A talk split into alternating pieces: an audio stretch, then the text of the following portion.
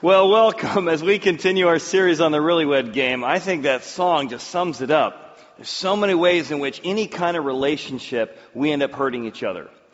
And it's not always right and wrong either. Of course, we think we're right and they're wrong, whether it's a son and a daughter, whether it's a friend or a colleague, but certainly in marriage, we begin to discover we have an uncanny ability to hurt people we love.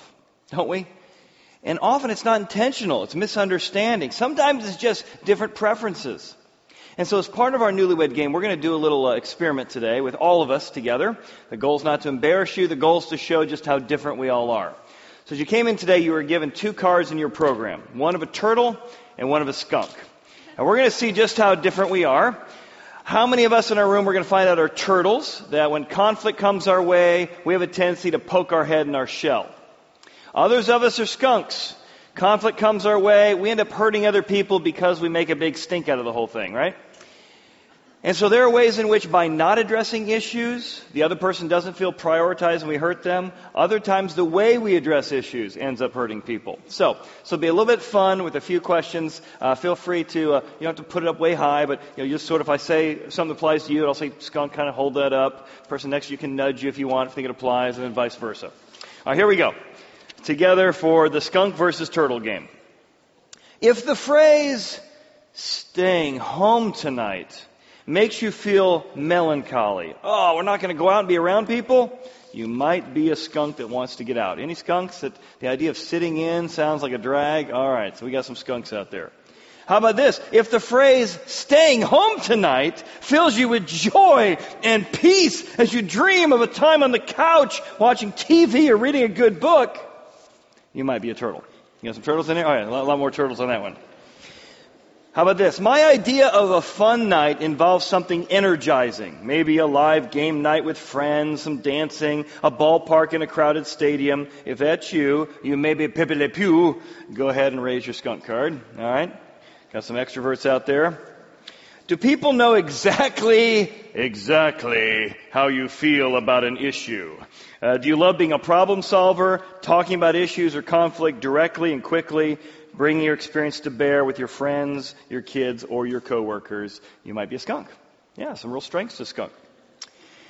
When your spouse starts telling a story that goes on forever, giving every conceivable aspect of the story, do you wish you could tell them, I can only fit so much information up here. You need to use less words. I don't need every detail to the story. You might be a turtle. Okay, we're a little bit in the weeds here, so stay with me. Uh, turtles, brace yourself. Skunks, you're going to love this. All right. When there's a difference of opinion, you want to wrestle it to the ground. Sometimes make a big stink if necessary. Get to the bottom of it, but you're going to work it out ASAP. You might be a skunk. Some skunks? Okay, you like to deal with stuff. Good. When you sense conflict, you have a superpower that allows you to disappear into another room.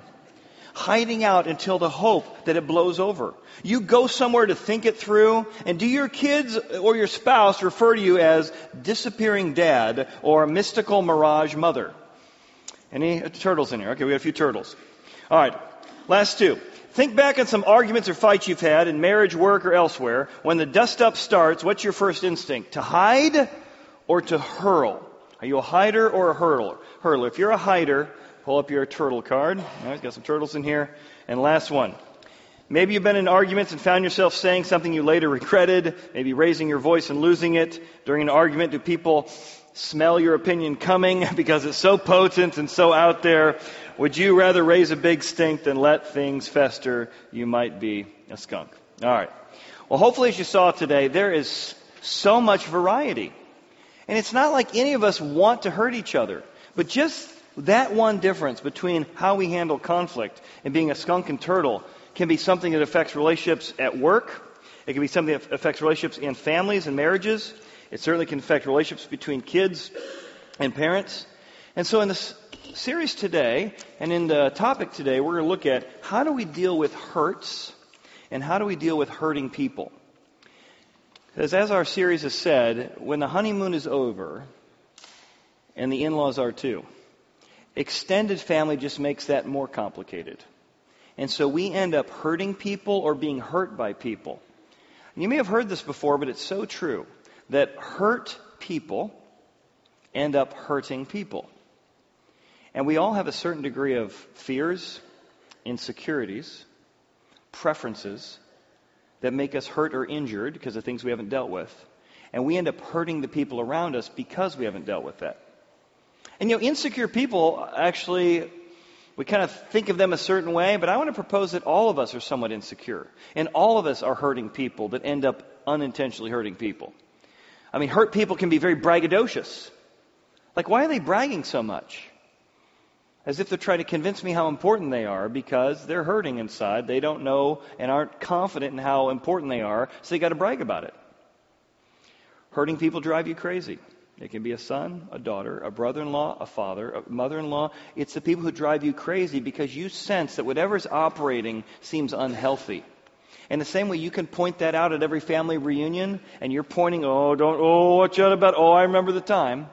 There's somebody on the other side of the family who's probably pointing to you and saying, oh, she's over, oh my goodness, I remember the first got married.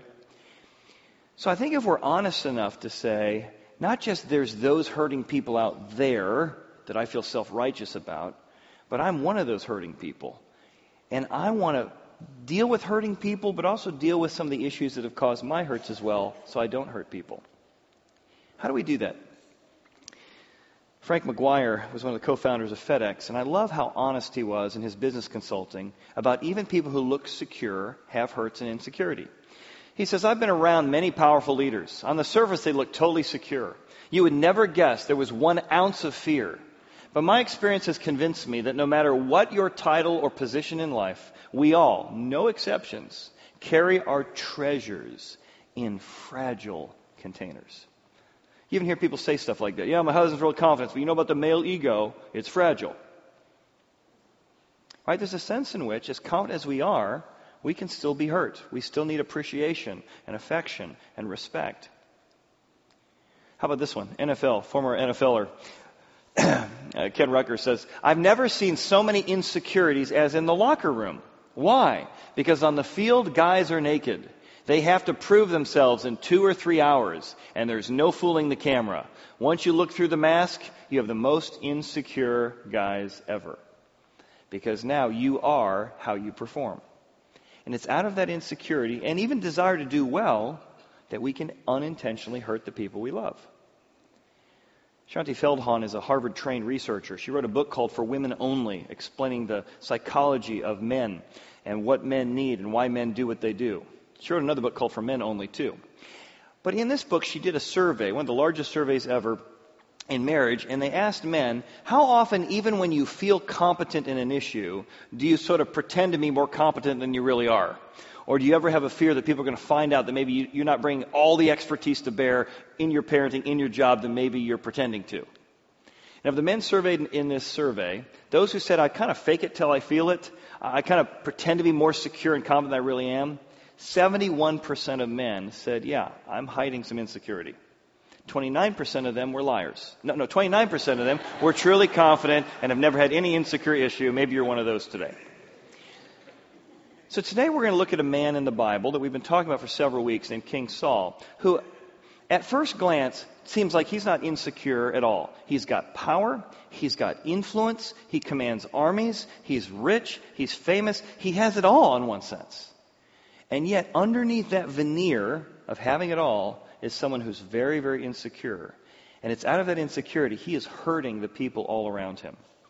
Three quick summary of, of, Saul. One, if you haven't been here, and a few details that we haven't talked about yet. Number one, Saul was an incredible collector of strong things. He collected strong things. In fact, he saw people, he saw warriors, not as an entity to themselves, but something that would make him look good. So it's out of the insecurity of needing to build himself up that he collected strong things. Saul, Saul saw any strong man or any valiant man and took him for himself. Which is nothing wrong with that. He's a recruiter for a great army. But what we're going to find is that he's not just recruiting for a great army. It's the insecurity under that that your job is to make me look good. And if any time you don't make me look good, off with your head. And David, as long as he's a strong one who defeats Goliath, whoo, I'm a collector. I want you on my side if you make me look good. But the minute you take away from me. So, classic narcissism. This hurt person ends up hurting people in a devastating way. Secondly, as we've already noted, Saul is an incredible controller. He likes to be in control of anything and everything, and he is not going to let go of that control. Michal, his daughter, who married David, Saul's daughter, loved David. And they told Saul, hey, th- your daughter loves David, the guy who just defeated Goliath. And so he gives his daughter to be married to David so that, look at the phrase up there, she could be a snare to him. What a great foundation for marriage. I'm hoping to snare and entrap David so he's on my side, doesn't get his own popularity. So Saul used people to snare and entrap other people. He's a chess player who doesn't see people with their own value. He sees people as a means to the end and him being the king and keeping himself out of checkmate. So he gives his daughter in marriage solely to ensnare David. Thirdly, he's not just a controller and a collector, he's also controlled by fear. Because he's insecure and hurting, what drives a lot of his decisions is his fear. He is scared to death of David. And the more David serves him but gets popular, the more he's scared David will do to him what he does to others. And that's why insecure, hurting people are always so paranoid and suspicious. They know their agenda, and they assume you're agendaing them the same way they're doing it to others. So, how do we handle? Because I got some of that stuff in me, hopefully not that bad, but I'm aware of it, some of it. How do we deal with the hurts we bring to the table and the hurts we cause because of that? Or if you're on the other end, how do you deal with hurting people who are trying to hurt you? I'm going to give you four things. Four things that come right out of this bizarre family feud between Saul, Michal, Jonathan, his kids, and married in son in law, King David, who will eventually be King David. Number one, we need to see their injury, the person hurting us, before you see your own. Meaning, when somebody hurts you, what's the first thing that comes to mind? Oh, I just, I can't believe you said that. I can't believe you did that. You're focused on yourself, and understandably so. But part of developing compassion is before you see your injury, which is legitimate, you need to look at, try and see their injury. That what looked malicious may be somebody coming from a place of just brokenness. Your father in law is broken because he never coped with the emotions of what happened when he got back from the war. Or, or your, your, your daughter in law is maybe very insecure, and that's because, you know what, she wants to be a good mom and she feels like she's not, and the insecurity of being a new mom is driving some of what she said or didn't say. Try and see their injury. And see it as an injury, because it's easy to see how they're malicious and ridiculous, but they're injured. And that may be what's contributing to their bad behavior. What that'll do is that will bring compassion to bear into the relationship. And again, we saw that with Jonathan. His dad went crazy, called him and his mom all kinds of stuff. And David was angry, I mean, Jonathan was angry that his dad would say the things he said. But instead of just focusing on his own injury, how he was hurt by what dad said, he decided to be grieved for David. Oh my goodness, how my dad is so broken, so suspicious, so hurt. It's hurting the people around us. He actually took the, the focus off himself for a moment to have compassion, to be grieved for those around him. How do we do that? How do we have that kind of compassion? Because without a doubt, he's a controller. In fact, in their book, Toxic In Laws, the author tells a story of, uh, of Elizabeth and Devon. They were in their 30s and they were going to get married for the first time. They're planning a big wedding. But it was Devon's mom was a controller. And she had planned out their perfect day. And she knew exactly what it should be like. Now, they wanted a very simple, private ceremony with very few people. But mom had a vision for what it should be. Now, because Devon had grown up in this, he wanted to honor his mom, wanted to care for his mom, wanted to love his mom. Those are all great things. But his mom was not used to ever hearing no. And even though he was an adult, that dynamic still played itself. So Devon and Elizabeth would get together and say, hey, your mom's doing this again. We got to just remind her that, hey, we appreciate her. We love what she's doing, but this is the vision for the wedding, something simple. So Devon sort of got up the courage to sit down with mom. Mom, we appreciate what you're doing. We love, we, we know you want the best for us. We love your help, but we really want something simple. And mom lashed out and said, How dare you take the happiest day of my life and turn it into a slap in my face? And Devon is feeling now remorse and guilt because he loves his mom. He wants to care for his mom. But he's caught in a controlling triangle and he can't win, right? Because even when he sided with his wife, which is the right thing to do, ultimately he's dealing with the guilt and remorse. And so as you're making these kind of decisions, just realize this is not easy. It's not easy for your spouse to stand up if they grew up in a, in a victimizing or triangulation environment. It is hard to see the difference between a person I love as somebody who might be injured and their behavior that feels normal because I grew up with it being normal actually might be coming out of a place of injury.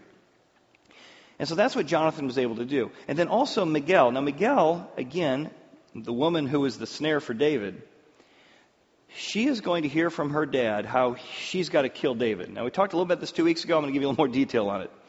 So, second time, Saul's coming to try and kill David. And as he comes to make his way in, Michal turns to her husband and says, Listen, it's us together uh, against this dysfunction. Dad's injured, dad's suspicious, dad's not operating sanely. She lowers her husband out the window to escape. I mean, that's how bad it's gotten.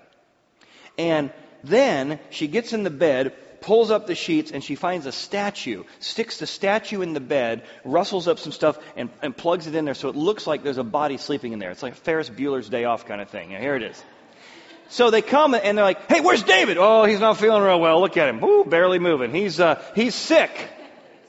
And so Saul's like, "Well, I don't want to kill a sick guy. We'll give him another day to recover." And so finally, that's it. We're going in. And as they go in, they find out. They pull back the covers. He's not sick. That's a statue. And oh my goodness, is her dad angry? How dare you side with my enemy? He says. You've deceived me. Controlling people are not going to give up control just because you got married. And it's going to cause a lot of hurt unless you realize that it's, still going to cause hurt. This person is operating out of injury. And, and I still got to set up some boundaries, but I need to have some compassion for why they're so broken. They're probably not going to change, barring a lot of pain in their life. But if you see their injury and operate from the sense of it's not as much malicious as they are broken, it'll at least bring some compassion to bear into the circumstance. We have a small group of 20 somethings, and we're going through a marriage series right now. we watched this DVD. It was incredibly awkward. Like you, you could feel the tension in the room two weeks ago or four weeks ago. It was a man and his wife with a counselor talking about their marriage issues for the first time in front of 500 people. Would you sign up for that? And yet they were so honest and vulnerable that it made us uncomfortable on video watching it. But it was raw and real. The question was, what does your spouse do that bothers you? That was the opener. And the wife said, It scares me when you scream and yell and punch holes in the wall. And as the counselor helped her begin to not just see his bad behavior, but to see him as injured, they began to explore that when he was a young kid, his parents would fight all the time. And he felt out of control and he felt very, very scared. And he would go and hide in the closet as he heard mom and dad scream at each other wishing he could control it, wish he had something he could do about it. He just didn't know what to do. And he said, When you and I start fighting, I don't know what to do. I just am so terrified. I don't want to hurt you. So I end up you know, taking my anger out on something else. It was amazing in the awkwardness to see the dynamic change. Still had issues. He still dealt with his anger issues. And then she had some similar anger issues and manipulation issues when it got to her side. But they began to have compassion for each other, seeing that their bad behaviors were coming out of hurt and injury. It was that compassion that paved the road for them to begin to rebuild their marriage. As they begin to see each other as two wounded people, not just malicious people. So try and see their injury before you see your own. Secondly, fill them up when you want to tear them down. Now, when somebody you know says something to you, you you're on the defense, right? Your fight or flight mechanism's in. You want to tear them down. How dare you say that? And you're probably justified, by the way. But if someone's coming from a place of injury, they may be operating out of a deficit. They just may be so empty inside that if you could take the focus off yourself and say, maybe before I react, is there any way I could fill them up? This is somebody who's very disrespected, very unappreciated. No one really is building into them. Especially if you're doing long term care with somebody. Yeah, maybe it's your parents or grandparents. I took care of my grandpa last summer before he died. And my grandpa, who I loved, a lot of stuff came out of grandpa that wasn't necessarily the most constructive. But I realized grandpa, as a Marine, never wanted to be a dependent. And the insecurity of feeling like he couldn't provide, but he was a burden, was just, it was a lot very empty. And I realized one of the greatest things I could do is not just resent or get hurt by what grandpa said, but instead to encourage grandpa. He was empty. He needed encouragement. He didn't feel like he was respectable because of the condition he was in. How could I communicate respect to him? How could I fill him up? It's hard to do that when people, you start to see them like Saul did as your enemy. But instead, see them as people who are empty inside. God might want to use you as the source of appreciation to fill them up. Now, you're not going to fill them all the way up, right? they got a huge deficit. But to say what's coming out of them is a sign that their tank is empty. How could I be a source of joy to them and fill them up? And David does exactly that. It's pretty amazing, really. That even though Saul's tried to kill him twice, even though Saul's out to get him, he still is grabbing his harp, walking into his father in law, going through a deep depression, and saying, Hey, let me play some music for you. I want to be a source of refreshment for you. Man, that had to be a tough, tough mental gymnastic battle. But saying, God, you've been a source of joy to me when I'm injured, when I'm broken, when I do the wrong thing. How can I be a source of joy to my parents, to my in laws? How can I see them not just as dysfunctional people, but lonely people, unappreciated people, people who have lost their purpose, people who need to know someone cares about them? Well, I don't care about that. Well, I guess I do deep down. Well, dig down and find that little bit. And it was a small piece. How can we refresh the people in our life? It'll change the dynamic of your communication. It will allow you to deal with hurting people and actually help them. Be a source of joy to them. Be a source of connection to them. There's an illustration I use a lot over a given year. It's called the emotional cup. I use it in marriage. I use it uh, with employees. I use it with kids. That often what comes out of somebody, your positive emotions get squeezed early in the day, and there's like all the positive emotions are gone, and then you get home, and all that's left is the other stuff that's left in there. What comes out of somebody, the condemnation of their bad behavior, the, the guilt from doing the wrong thing, if you dig a little bit deeper, you find underneath that, if you go all the way to the bottom, is usually hurt. A marriage conflict is it's not just because they're not doing what you want them to do, it's because you're hurt. You were hoping to have affection last night and the person turned you down. You are angry, but you're more hurt because you wanted to connect. You tried to share an idea, or your son or daughter tried to share an idea with you, and you didn't have time for them, and they stormed off and ripped it and slammed the door. They are angry, but they're hurt because they really needed attention, and you didn't give them the attention they needed. And so, under their bad behavior is hurt. And out of that hurt comes anger and then fear. Next time you try and initiate, next time you try and share your idea, you're fearful it's going to do the same old pattern that's been going on. And so we focus on the bad behavior. You know, you should never say that. You shouldn't do that. I can't believe you. But what if we instead tried to look underneath it and say, oh, this person wants attention or needs appreciation or needs affection or wants to know that some comfort in this conversation. What if we tried to fill up people who are empty inside rather than tear them down? I had one of those this week. I've been helping several couples, and one of them um, is finalizing a divorce. I'm trying to encourage both of them to, to reconcile with one another, or at least uh, be open to reconciliation. And as I'm trying to help both sides, I got an email from one side saying, I can't believe you're taking their side. And a pretty poignant email accusing me of some things. And I was angry. Everything I got going on, and I'm spending time helping you, and you're accusing me of. That's how I was reacting while I was driving home from East Fork Lake on my jet ski reading this thing before I was driving. I got home.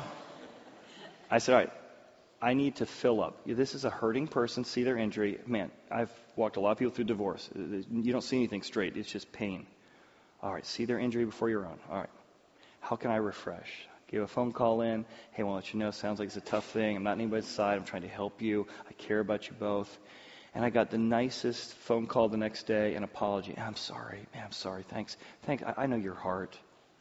I didn't react the way I wanted to and felt justified in doing. I tried to see their injury and refresh them, see that cup in their life. And that's hard to do. The only way I'm able to do it is go, how does God, not, who's justified in getting mad at me, he sees my needs before his own. He tries to refresh me when I'm broken. It's out of my understanding what God does for me that I'm able to attempt out of that power source to do it for others. I had someone who hurt me really badly several years ago. 25% of it was total miscommunication. 25% of it was misunderstanding about expectations. And probably 50% was my fault. And so I was trying to own 100% of my fault of the situation with a friend of mine.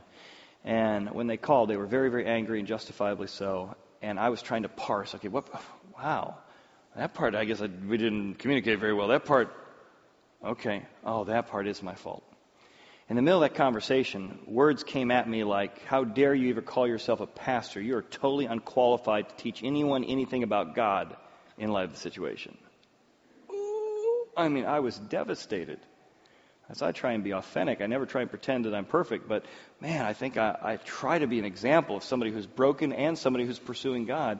It hurt me so deeply. But again, I said, all right, let me try and see what I need to own in this. Let me own that. And I spent about two weeks doing what Jesus said. If somebody has something against you, nothing else is more important than reconciling with them. And I've made incredible efforts to reconcile and own my part to, to rescue that friendship.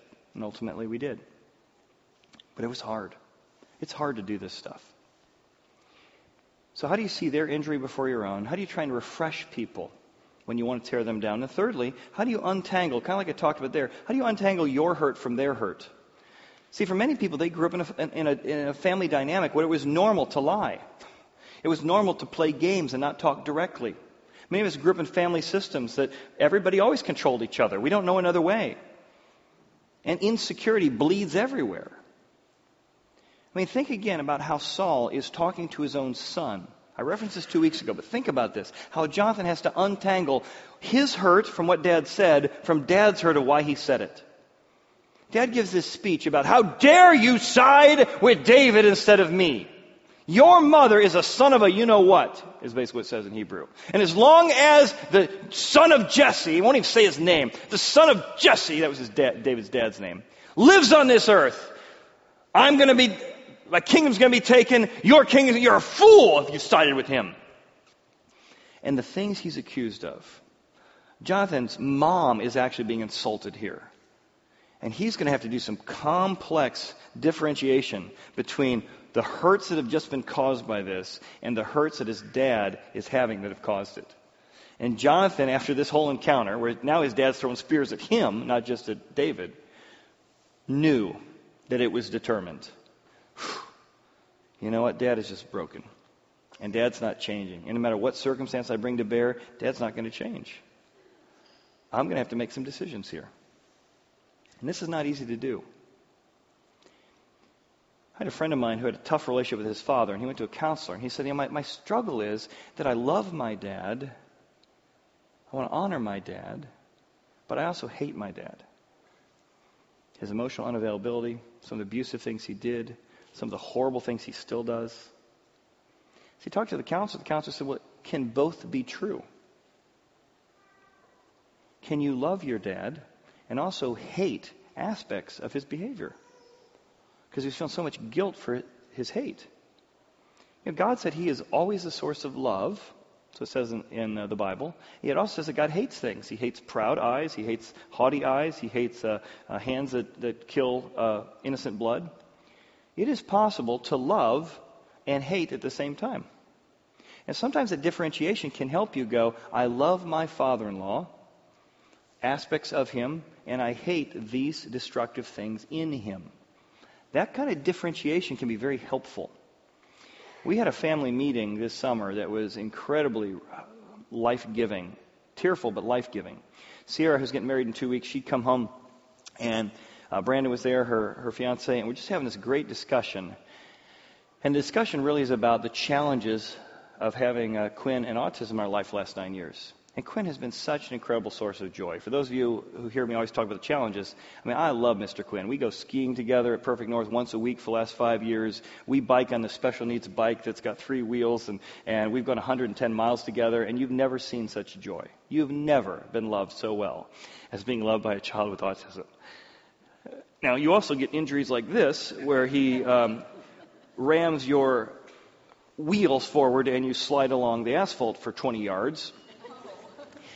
And as we were talking as a family about how to wrestle with our deep love for our son and our brother and our frustration and anger, I don't know this is prescriptive for everybody else because it's probably got a lot of problems. But one of the ways we make the distinction is we love Quinn and we are frustrated and angry at the autism that affects him and traps him now, there's probably lots of problems with making that distinction, but it's helpful for us in seeing who we love and what we're frustrated by and not to blur those two.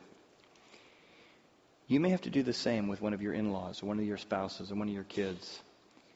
You may be able to make those kind of distinctions. It's so helpful that it helps you untangle your hurt from their hurt, what you care about and want to honor, and what you're frustrated with and trying to wrestle with. But then there's going to be other times that no matter what you do, no matter what you do, they ain't changing. They're not going to be fixed. And they are hurt people who are going to keep hurting you. And so you're going to just have to protect yourself. You're just going to have to protect yourself. Hurt people hurt people, so protect yourself. There are times there's nothing you can do. And as somebody who thinks there's always something you can do, it's hard for me to even say that. I'm not a quitter. But there are times you can't change your sister in law, your brother, your, your father, whatever it is. There's times you can't. Now, people give up way too early. I, I, I still attest to that. Having seen a lot of people, they give up way too early. Oh, nothing I can do. It's always the other person's fault. But there are times that you just have to protect yourself. There are times, in fact, that even if God showed up and personally talked to that person, they wouldn't change. Like, that can't be true. The Bible is filled with examples of it. Now, this example I'm going to tell you is so bizarre that if you don't believe in the Bible or don't believe it's a literal book, this is going to be like another example you can write down for crazy stuff in the Bible. Now, I believe it did happen, and I think it's hilarious. Even if you don't think it happened, it's hilarious. So enjoy the story for the story. I think it just screams what's true about human nature. Even if they get the truth right in front of them, people sometimes don't change. Saul is out to kill David, and David is hanging out with Samuel. Samuel's the prophet who anointed him king. So David, Saul goes and finds like a whole garrison of messengers. These are warriors. So he takes a bunch of soldiers and he sends these soldiers to kill David. On their way, this garrison of soldiers are come to David. They come to Samuel. They're about to kill him and God's spirit comes upon them and they begin to prophesy. Think of that as they begin to sing worship songs. I mean, literally, here's this garrison of mercenaries. Kill David and Samuel! Jehovah Jireh, my provider's grace is sufficient for me, for me, for me. They get done singing, and they're like, what were we? David's a nice guy. Samuel's a nice guy. What are we doing here? Ah! And they go back home. Saul's like, hey, what happened? God came upon us and told us, sort of, what your dad says is crazy, and David's a man after God's own heart. What? He sends another garrison of messengers. Kill David! Kill Samuel! Spirit of God comes upon this garrison. Jehovah Jireh, my provider, da da da da da da da da da. David's a nice guy. Why, why are we doing this? They go back to Saul. Saul's like, this is ridiculous. I'll go do it myself grabs his own spear, runs out, comes, finds David, finds Samuel, got his spear, just about to stab him. Holy Spirit comes upon Saul. Jehovah Jireh, my provider's grace is sufficient for me, for me, for me. God slams him on the ground. He lays there for a day and a night and still wakes up wanting to kill David. There are sometimes you just got to protect yourself from evil people. It doesn't mean God can't change a lot of people. But God gives us free choice. And it's sometimes, no matter what you do, that person is so resistant, so jealous, so angry, so hateful, that all you can do is protect yourself. And it's sad. David will eventually turn to his wife and say, Honey, we got to be on the same side here. Thanks for letting me out. Thanks for the statue in the bed. It's clear I've got to escape quickly, is how he says it. I need to speedily escape, or I'm going to perish. I got to protect myself. And one of the things we as a team get a front row seat to is human depravity. People come and say, I'm basically a good person. Like, well, you ought to hang out with more people because, you know, as, as basically good as we are, man, we hurt each other all the time in really self centered, horrible, terrible ways. And protecting yourself is going to look different ways. I had a good friend who'd been through an awful lot medically. And because of that, his wife also had been through an awful lot medically. Seeing his life he almost lose it multiple times and all the trauma of that. And in her own injury of not knowing how to deal with that, she began drinking and drinking and medicating it to the point at which he was begging her to stop. He would come home, small children, and she would be intoxicated, passed out, blacked out in the middle of the kitchen. Stove open, stove on. She was cooking before she blacked out with the two small children running around. And after pleading and begging, he realized she wasn't going to change. He said, if you're not going to change, I've got to protect the children from this. In her book, Toxic In-Laws, she tells the story of a couple who had a father-in-law who didn't want to admit he had a, a, a drinking problem. But he was very, very drinking in front of the grandkids. They said, Dad, hey, we're not saying what you do or don't have. We're just saying we want you to spend time with the grandkids. We want them to know their grandpa. But we won't let you be with the grandkids if you've been drinking at all. And of course, he was offended. Of course, he said, judgmental. You think you're better than I am. But they had to, in a positive way, we want you in their lives, but here are the boundaries to protect. We're not going to let you in the environment if you've been drinking at all. He wasn't going to realize it. And when you're the person who's the hurting person, you never take those boundaries positively, by the way. What does it look like for you to protect yourself? It's complicated. That's why our whole theme of this series has been how can we find the wise thing to do? David continually found the wise thing to do. And Michal and David, in the midst of the most dysfunctional of family relationships, they said, We're going to stick together as a couple. And if you're going to win the in law game, you've got to play together as a team. And Michal and David continually said, We're going to play together as one team. We're going to come against this. And so, what does it look like for you guys as you look at your parenting, as you look at your relationship with your in laws, to play as one team? Because there's plenty of preferences, and some of you are skunks, some of you are turtles. And how you handle this, you've got to come together as a team. And I bet you those four things I mentioned today, some are easier for you than others. Some of you are like, I'm not having any compassion. How dare they say that to me? And maybe God wants to begin to direct you and your spouse to see some compassion for your family because you've had a lot of justice, and it's justified but you need some more compassion. Maybe you have never thought you could be a source of joy to your enemies, those who've hurt you. And God's calling you to begin to see them with, your, uh, with His eyes and say, how can I fill them up when I want to tear them down? Maybe you've never done the serious work of finding out what part of them pushing your buttons isn't what they're doing, it's about what's broken in you that you need to untangle your own hurt. Or maybe you keep getting into situations where you hurt yourself over and over again and you've never really thought about what is a, a healthy way to set up healthy boundaries. Come together as a team. Make decisions as a team. Otherwise, your kids are going to want to divide you, in laws are going to want to divide you. Make the decisions as a team. As much as we as a team here at the Horizon get a chance to have a front row seat to people's dysfunction, we get to see incredible front row seats to people who are pursuing reconciliation. Just this week, I had two conversations with couples headed toward divorce. I mean, like way toward divorce. And one actually had already been divorced and still said, Chad, one couple, we're open to how God might want to change us. We're open to how God might want to grow us. And we're open that if it's possible that God grows us, we'd be open to how we might want to re reconcile. Like, hey, for where you are, keep a heart open to it. I had another couple came to me this week. I want you to know, after a very, very difficult year, after very difficult challenges, we've decided to stay married and we're both committed to do the work. I'm like, that is exactly right. It doesn't matter if you've been married 10 years, 20 years, 30 years, 40 years. You've got to continually make the decision that I'm going to choose to deal with my own hurts. I'm going to continue to look in the mirror at my own brokenness. I'm going to continue to have those uncomfortable conversations so that the two of us can say, You're still the one for me now. You're still the one I'm committed to. It's hard. It's not always easy. I'm more and more aware of how broken I am and how broken you are this many years into marriage. But you are still the one. And if you do that, God will fill you with a kind of commitment and joy, and you will be a, a, a, fort in the middle of a dysfunctional family dynamics of new types of dynamics that can transform your family from the inside out. And that's ultimately what we hope, we hope this series is going to help you with. The Really Wed Game is about continuing to find joy and kindness and compassion for one another. The fun of marriage, even 20, 30, 40 years in. And we hope today's been helpful with, helpful in helping you uh, help with your hurts in your life. One last thing before you go, I want to give you a chance to help other people who are hurting. As many of you noticed last week, we partnered with Matthew 25 Ministries. They've got a semi uh, right down here for relief effort for the hurricane. Uh, there's information in your program about that. They're taking monetary gifts, uh, non perishables, a variety of other gifts to help people who are hurting.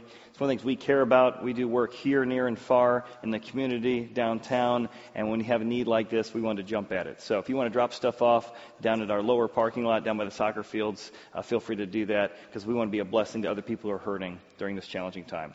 Thanks for being here. We'll see you next week as we continue our series on the Really Wed Game.